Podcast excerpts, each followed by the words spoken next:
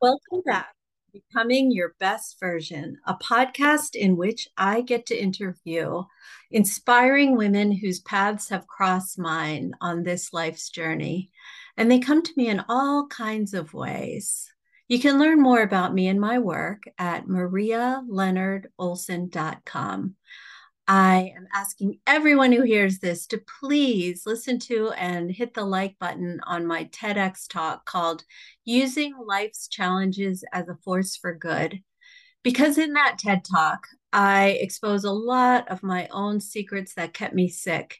And in so doing, I strive to help others not feel so alone. So the number of likes moves it up on the visibility algorithm. So if you would, please hit the like button. and think of it as a little a little bit of comfort you're sending to someone who might need to hear the message. So today I have a guest joining me in the wee hours of the morning from Australia. She was introduced to me by a mutual friend, Wayne Warner, a, mus- a talented musician in Nashville and Vermont who likes to connect people. And I'm so glad that he did. Roxanne McCarty O'Kane does many different things.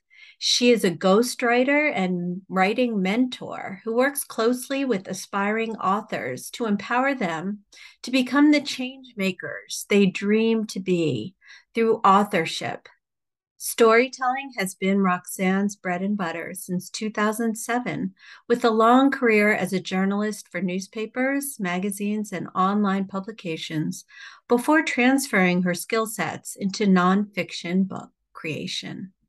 Her emphasis on connection to her authors and honoring the uniqueness of their stories has been recognized in many different awards and competitions for years. You can see them in the show notes. And when she isn't in her writing cave, she leads Ignite and Write workshops and mentors aspiring authors. She also enjoys asserting her dominance in family games of bananagrams, playing her guitar, and curling up in the hammock on the back deck with a good book. So you can learn more about her at roxannewriter.com and all of her social media is in the show notes. She's an amazing person. And if you're thinking of writing a book, you should definitely check out her writing services at roxannewriter.com. So welcome, Roxanne. Thank you so much, Maria. What a beautiful introduction. Well, there's a lot there, and I edited it for sake of our our short our short time here together. And I just want to say that it appears to me from all the things I read about you that you really go out of your way to allow other people to shine, which I think in many ways displays a great humility about you. Would you say that that's an accurate read, perhaps? Thank you. Yeah, that that's very kind of you, actually. Um, yeah, I guess that's that's how I've always approached storytelling. So from the very early years, um, I grew up actually in an environment where I felt like I didn't actually have a voice and I, I kept a lot to myself. Um, and it wasn't because of trauma or anything like that. I was surrounded by love, um, but my parents actually separated and, and divorced when I was two. So I grew up in this, uh, I guess, two you know two very different worlds. And because of that i felt like you know i had to show up at each house and be happy and um, kept a, a, lot of things to myself in order to make everyone else around me feel comfortable. And so when i found journalism i was able to really feel the power of helping other people to find their voices and share their stories. And as a community journalist i was able to do that on you know a very small level. I'd spend about an hour with each person and their story would get a run for the day or the week depending on which publication it went in. Um, but i just felt really lit up by the idea of allowing people to share their stories and to speak up. And for some of them, it was for the first time in their lives as well. So that was really, um, really what made me passionate about storytelling. And then to transfer that skill set to ghostwriting and to uh, non-fiction books where I can spend months on end with someone and you know share literally their whole life story if that's what they want to do. Uh, it's just been really incredible to yeah to give people the opportunity uh, to follow that calling and to to actually hold a book in their hands and and to shout their message from the mountaintops. Uh-huh. Um, so yeah, that's that's what really lights me up about what I do. That's beautiful, beautiful. And the image of a phoenix has just entered my consciousness. I read that you are the presenter of the Phoenix phenomenon. Please tell yes. our listeners what that's about.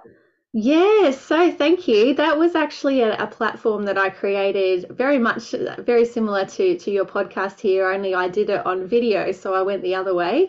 Um, and it was just a platform for me to share some of the incredible stories of the people that I was coming across. Um, and I did start that early on in my ghostwriting career, so a lot of the stories were just about um, you know, something that really knocked me off my feet. And I went, more people need to know about this. So I would, yeah, have interviews with with these people. But then as time went on, I actually switched and only uh, featured guests who were published authors. So either published through a traditional publishing house or self-published.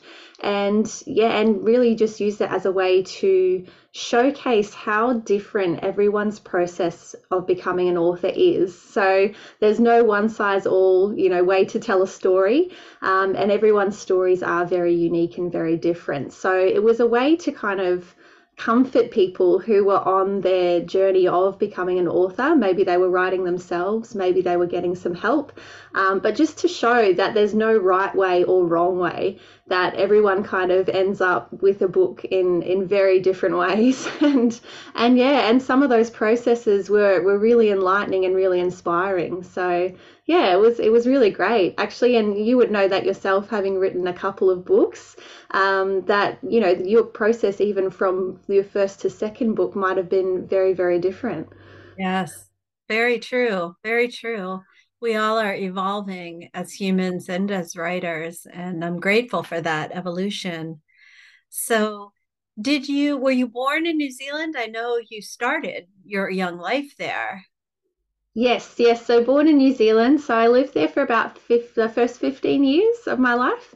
And then we moved over to Australia. And I've been based here on the Sunshine Coast in Queensland ever since. So, yeah. People think you have a New Zealand accent there? No, no, that's long gone. Um, oh. well, I moved over, you see, I was in the last few years of high school and um, you can only say fish and chips and you know there's a few words that that really bring out the the kiwi accent and you know being being the new toy um, you you would get asked to say the same things over and over again and i, read just eventually said, you know what, I'm just going to speak like you guys. so, Was that challenging? Uh no, not really. It was um I and I think, you know, being a teenager at the time too, you just want to fit in. So there was a, a huge element of that going on. Um so yeah, no, it wasn't challenging. It was um well, moving countries was challenging. Mm. Um, especially at that stage, I'd, I'd had friendships that I'd had since I was, you know, a toddler um, and had to leave all of those people behind. And, and that was tough. Yeah, I'm not going to downplay that. Um, anyone who's done a lot of moving knows that. Um, but yeah, I mean, it, ultimately, it was the best decision. Like, I, I didn't understand it at the time. I was quite happy where I was. I didn't want to move. Um, but having you know had the life that we've had now since the move and the opportunities that have come up um yeah mum and dad definitely made the right choice so. Oh well i'm sure that was hard. It's always hard to move as a child. But for americans who maybe many of whom lump australia and new zealand together what would you say is a big difference between the cultures of australia and new zealand Oh, wow, that's a big question. Um, oh, the main difference. There's actually not too much, to be honest. Um, yeah, a lot of friendly rivalry between the two countries, probably because the rest of the world thinks that they are very similar. um, but, you know, friendly rivalry, especially on the sporting fields. Um, yeah, there's only really small um, cultural differences. Um, in New Zealand, um, there's a very strong connection to um, First Nations peoples or the Maori population, mm-hmm. um, and it was beautiful growing up learning about that culture and learning the language and learning, um, you know, all of the, um, the the things that make that culture unique. And when I came to Australia, I found that it was very, um, they were very disconnected from their First Nations peoples. And it's been really beautiful now to see, like, I've got children now, um, that that is evolving here in the country, and they are starting to yeah bring in a lot more of that cultural understanding and connection, which which I feel was really missing at the start. Um, so it's been a beautiful evolution for for Australia here. Yeah, I love that. I also saw in your bio something about your being an ambassador for No More Fake Smiles. What is that?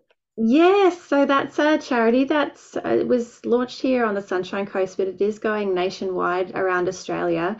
Um, so it is actually um, a charity that's dedicated to helping young victims of sexual assault. So um, the co-founders are a mother and daughter, um, and uh, Tracy Morris and Annie Jones. And Annie was actually sexually abused for several years by her stepfather. And so the obviously that comes with a lot of trauma, a lot of um, not just for her but for the whole family. Um, and her mother was one of the very rare people who um, actually accepted when Annie disclosed, because that's a huge thing. Um, some many many children who who disclose abuse aren't believed or the parent chooses not to follow through or to protect them. Um, so Tracy was one of these people who leapt into action and immediately um, jumped to the aid of, of Annie and, and her children to protect them. And obviously going through the judicial system is horrific with young people having to literally carry the load as witnesses to actually see a prosecution happen. Um, so, yeah, the charity is there to support young people to feel empowered to disclose, like to share their stories, mm. um, and also to have that support through the judicial process and also connect them with therapy so that they can heal and and you know not be a statistic going forward. So um, it really is a charity that's that's close to my heart and just the, the two women behind it are absolute powerhouses. So um, i've been doing a fair bit of sort of pro bono media work for them over the last few years. And then yeah they did me the honor of of making me an ambassador um, last year or the year before. I'm losing track of time. Um, but yeah, it's it's just a really really beautiful charity who is um, you know changing lives really. So yeah. That is so worthwhile. And I too am someone who who has been sexually abused as a child and uh, sexually assaulted as a young adult. And uh, I just went to a very impactful free retreat here in the US. It's it's held in two locations weekly. It's called saprea.org, S A P R E A.org. And a very wealthy cosmetics magnate opened his properties to young women who had been sexually abused prior to turning age 18. And mm-hmm. if you want more information about that and you're able to get yourself to either Atlanta, Georgia, or Salt Lake City, Utah, please contact me and I'll give you more information about that. It's very worthwhile. I had been working on this healing for decades, but this brought it, my healing, to another level. So thank you yeah. for your work in this area. Yeah, now, you, you say in on your website, your big why. We all have a book inside us. You may already know what yours could be, but more often than not, it is a lack of time or even the uncertainty of how to start or complete your manuscript that has prevented you from achieving your dream of becoming the proud owner of a book. I make it easy to bring your dream book to life, helping you to catapult your profile and your business to the next level. So, you talk a lot about your big why, which I love. Mm-hmm. But what, Roxanne, is your big why? Ah, excellent. Thank you. I did allude to that earlier. so, um, yeah, so my big why, it really is, um, you know, sh- what drives me is a really strong propulsion, I believe, compulsion, um, to help people to find their voice. So um, for so long, I, I kept mine hidden down. I, I didn't speak up. I didn't share what was on my heart or what was on my mind. Um, and becoming a businesswoman actually helped me tremendously in that transformation. And, and starting out in the industry as a ghostwriter um, meant that I couldn't share you know the incredible stories or who it was that I was working with because everyone who I work with in that capacity we sign a non-disclosure agreement so mm-hmm. it's all under lock and key um, so that really forced me to step up and actually you know talk about myself and talk about my skill sets and what I can offer. And that was a huge challenge. Like for someone who's kept quiet and as a journalist, even you hide behind your notepad and and the story's all about everyone else and you only get, you know, a tiny little byline at the top of the story that most people ignore anyway. Um, so it was a really big challenge for me to step up and do that. And it gave me a whole new understanding of um, what's involved for people who haven't shared their stories for the first time you know that that they have been holding on to um, you know maybe it's trauma maybe it's just something that they're really excited about but they're scared you know they're scared to put themselves out there. Because being a, an author does take bravery. Yeah. you are you're literally laying it all out there. So my why having gone through that you know that mini transformation i like to call it because um, we go through so many in our lifetimes um, it really just helped me to to connect with with people on a whole new level and and understand their why because as an author you know how much time it go it takes to time and energy it takes to to craft the words to pull it all together to even you know take up you know, um, have enough passion to sit down and write every day or every other day. Um, so for me, it's it's about connecting with people who actually have an inkling of what their why is. So mm-hmm. that you know, it's all well and good to say I'm going to write a book, um, but it's like, well, what is the purpose? Like, why are you feeling compelled to to share your story and really connecting in with that? So, so my why is actually, in a way, helping people to find their why, um, because once they once they do, it's like this whole shift in energy happens. You know, it, like a book is no longer just you know a pipe dream or something that I might slog my way through, and it feels heavy and it feels yucky it's it's actually an opportunity to set a part of yourself free and to set this message out in the world where it's going to have this beautiful ripple effect and you know and impact people and inspire people that you've never even met before. Um, that's the power of a book. Like it goes around the world without you even you know realizing the impact that it's having most of the time. Um, so yeah so my why is very much about connecting people to that and and giving them the tools that they need to to see it through really. That's mm. um and it is it, it is all about empowering other people to to share that part of themselves and to share that story or knowledge even. It might even be a business book you know that that can also have the the same ripple effect. So yeah. Yes. Wow. There was a lot in that answer. I, yes. it reminded me of a quote from one of my favorite authors ernest hemingway who says that he bled all over the pages of his manuscripts. Mm. And hmm. I felt I could relate to that because in my work, I typically mm, write about things that are bothering me because I process many times through writing. Yes. And so you probably see that. And I wonder could you share without sharing names an example of an author you helped and how you got that person over the stumbling blocks and to the finish line? Yeah, oh, there's so many. Um, there probably is one who I could share that um, actually had really great success once she launched as well. So you know, there's there's a whole process, as you know. It's it's writing, then it's publishing, then it's the marketing and everything that goes beyond that. Um, so this this lady came to me and she had an incredible personal story. So this was a memoir that she was writing, and um, her her first draft or her first attempt she came to me with and as I read it, um, I kind of knew this lady in professional circles. Um, so I had a bit of an idea. She was a real go-getter, like a real powerhouse. And and as I read her first manuscript, I realized that she had actually she'd made herself so small.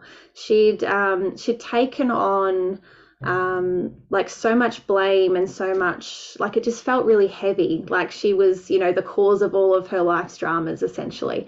And so i kind of you know i hold people accountable for these kinds of things. Mm. um, so we had a, a really frank discussion and i and i said to her look like what is it that like there's something missing and I, I, actually flagged probably about half a dozen areas in her book where it just it didn't feel right it was disconnected it was disjointed. And i said tell me about these areas. And she went oh my gosh like that's where i was trying to protect someone. So she was trying very hard to protect her parents or protect herself from her parents because they did not have the best relationship.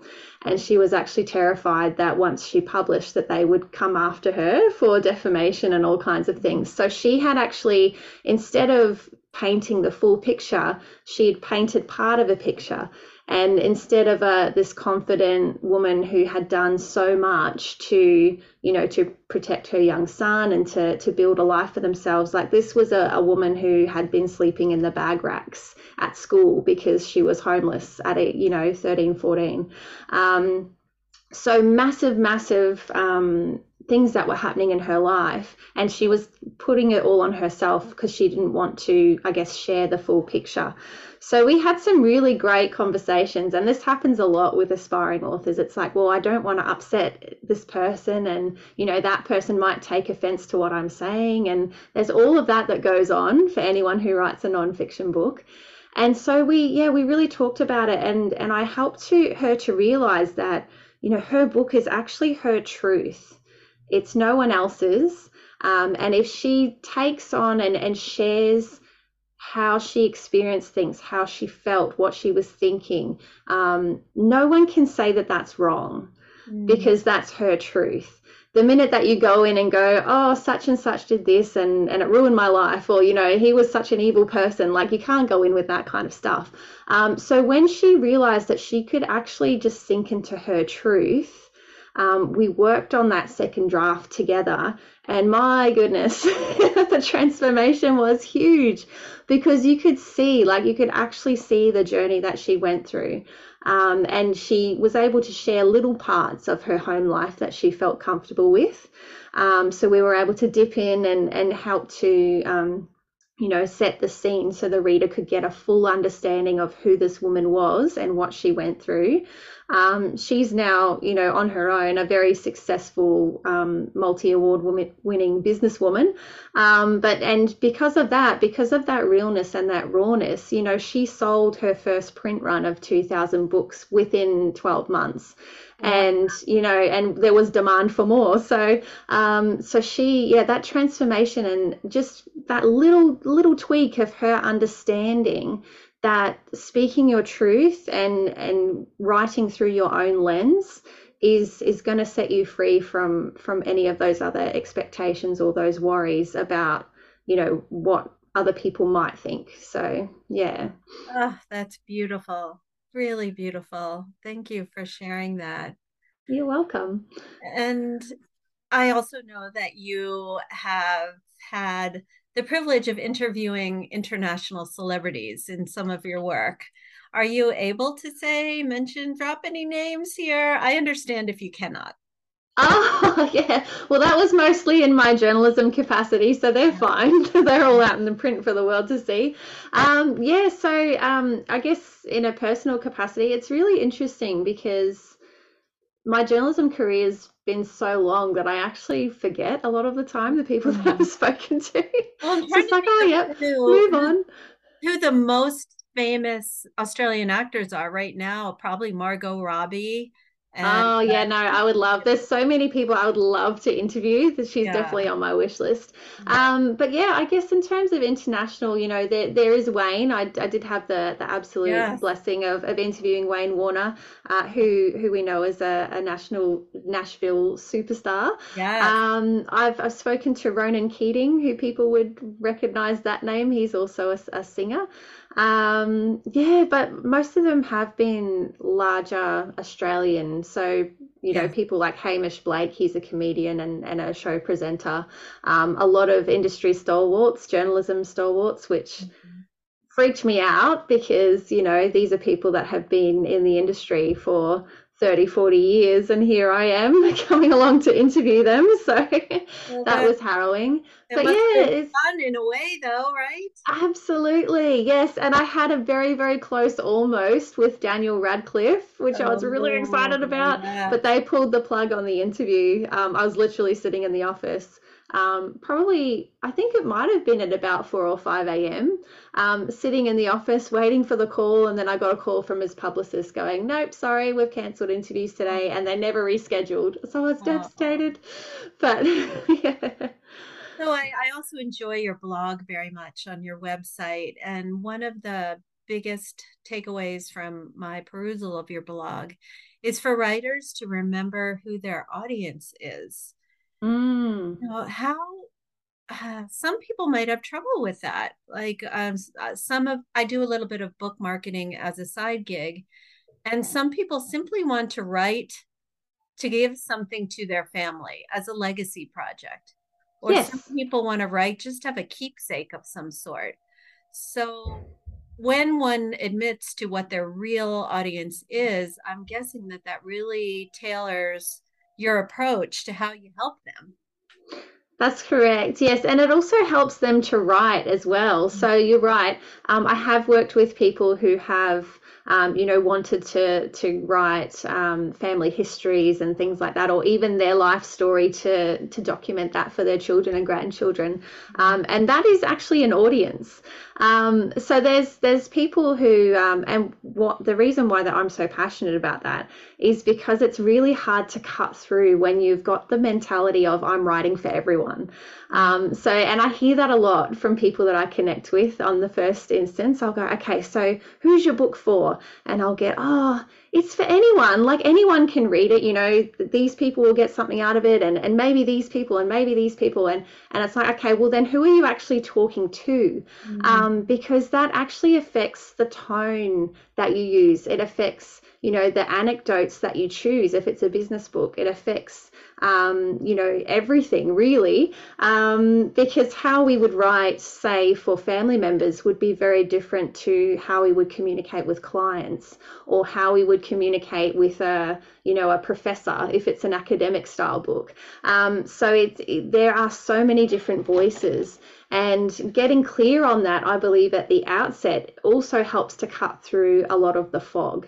It helps you to to understand, you know, who it is that I'm writing to. And I actually encourage people to think about, you know, is it is it yourself 10 years ago? You know, are you writing to to yourself and you wish that you'd heard these words before you went through XYZ? Um, or is it a friend that you so desperately want to help, but he or she's not ready to listen to what it is you have to say? Mm. Um, there's so many. And just to see the light bulbs come on and people going, ah, oh, um, because even though we're writing to this particular person or these particular people, um, it doesn't mean that you're actually excluding everyone else. And I think that's what the fear is. It's like, well, if I pick this one person, then no one else is going to hear what I have to say, and it's for everyone.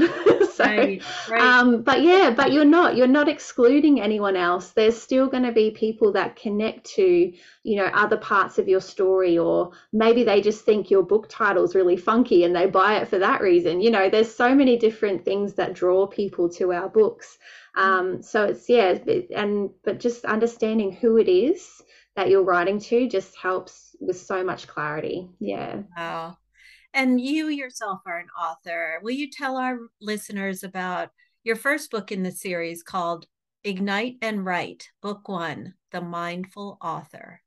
Yeah, sure. So, uh, a lot of my clients do write books, as I said, with a purpose. And so, my book has a very clear purpose, um, and the series does. So, as a ghostwriter and writing mentor, um, I decided it was time, A, for me to get some runs on the board with a book with my own name on it after writing for everyone else for five years.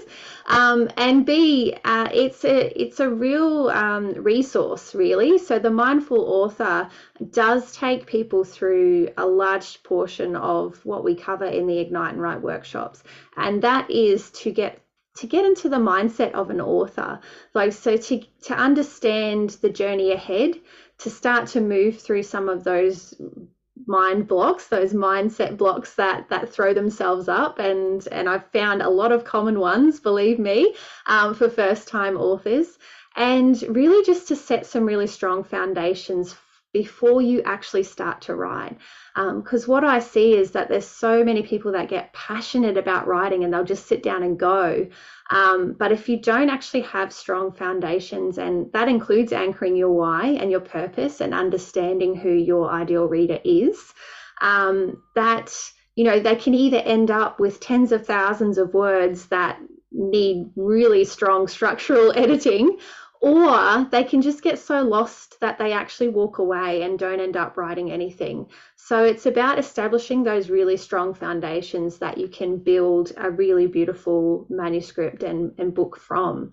So yeah, so it really is um, yeah, the purpose of that really is as a resource for people who might want to sort of dip into it at home before they give me a call or um, yeah just just again it's for reach. It's to get that book around the world because there's only one of me.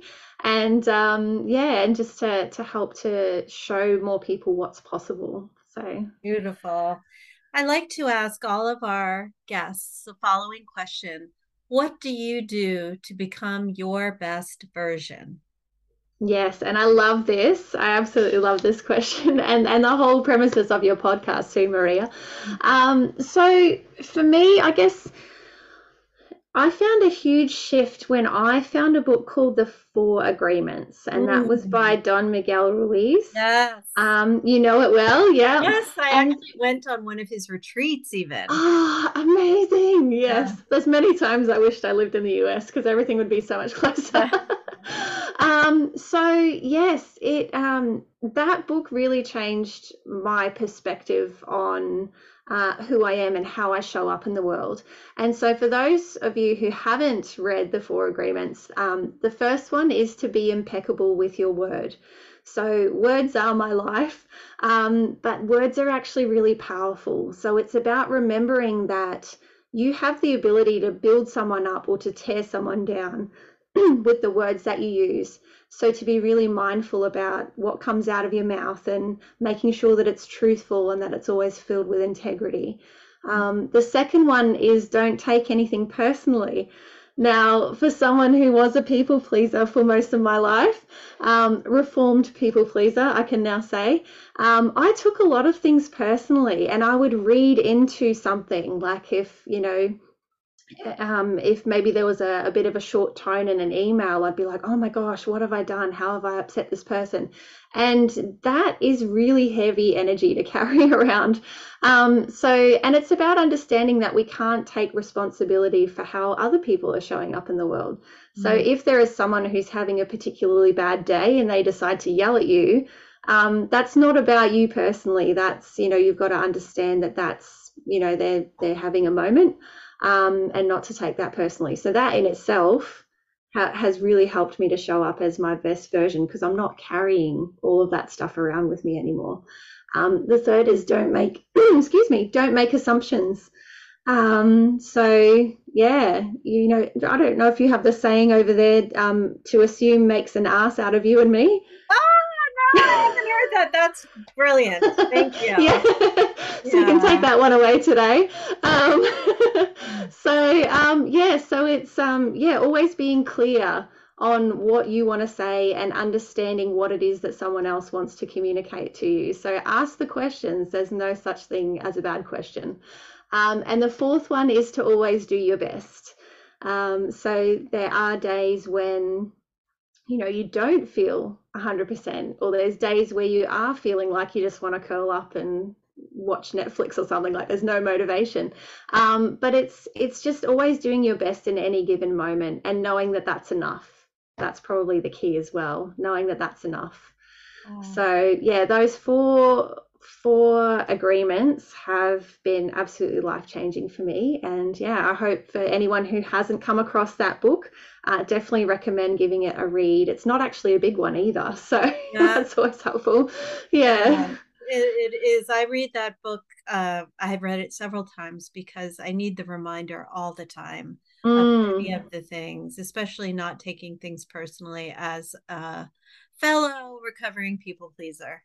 Hmm. Yes, yes. Well, it's literally like um, plastered on my office wall, so I see it every single day. so. Wonderful. Well, it has been such a delight to share your message with our listeners, and I hope that our paths will again cross. Thank you so much for being here. Yes, thank you so much for the opportunity. It's really lovely to spend this time with you. Thank you. At Evernorth Health Services, we believe costs shouldn't get in the way of life changing care, and we're doing everything in our power to make it possible. Behavioral health solutions that also keep your projections at their best? It's possible. Pharmacy benefits that benefit your bottom line? It's possible. Complex specialty care that cares about your ROI? It's possible. Because we're already doing it. All while saving businesses billions. That's Wonder made possible. Learn more at evernorth.com/wonder.